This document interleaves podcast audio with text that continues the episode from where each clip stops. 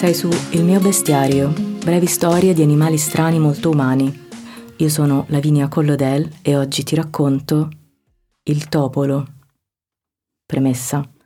Sono sicuramente una rat person. Sono anche un tipo da cane, un tipo da gatto, anche da scoiattolo, da qualsiasi animale o quasi, basta che abbia carattere.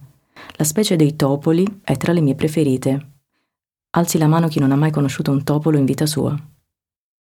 Il topolo sa quando non è ben voluto e vive nascosto chi in comunità da dar di matto internato, chi invece si sente al sicuro andando lontano da chi non conosce il soggetto e non sa quanto sia lui in realtà quello più sano.